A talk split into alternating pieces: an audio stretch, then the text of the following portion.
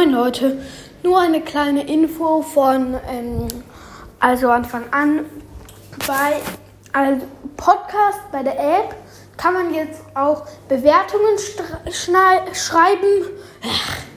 ähm, ja, und ja, da kann man halt auch bewerten. Ihr könnt machen, was ihr wollt. Ich wollte nur vorher sagen, wenn ihr irgendwas mir schreiben wollt, ähm, ja, könnt ihr es da machen. Ihr könnt mich natürlich auch haten, ist mir egal.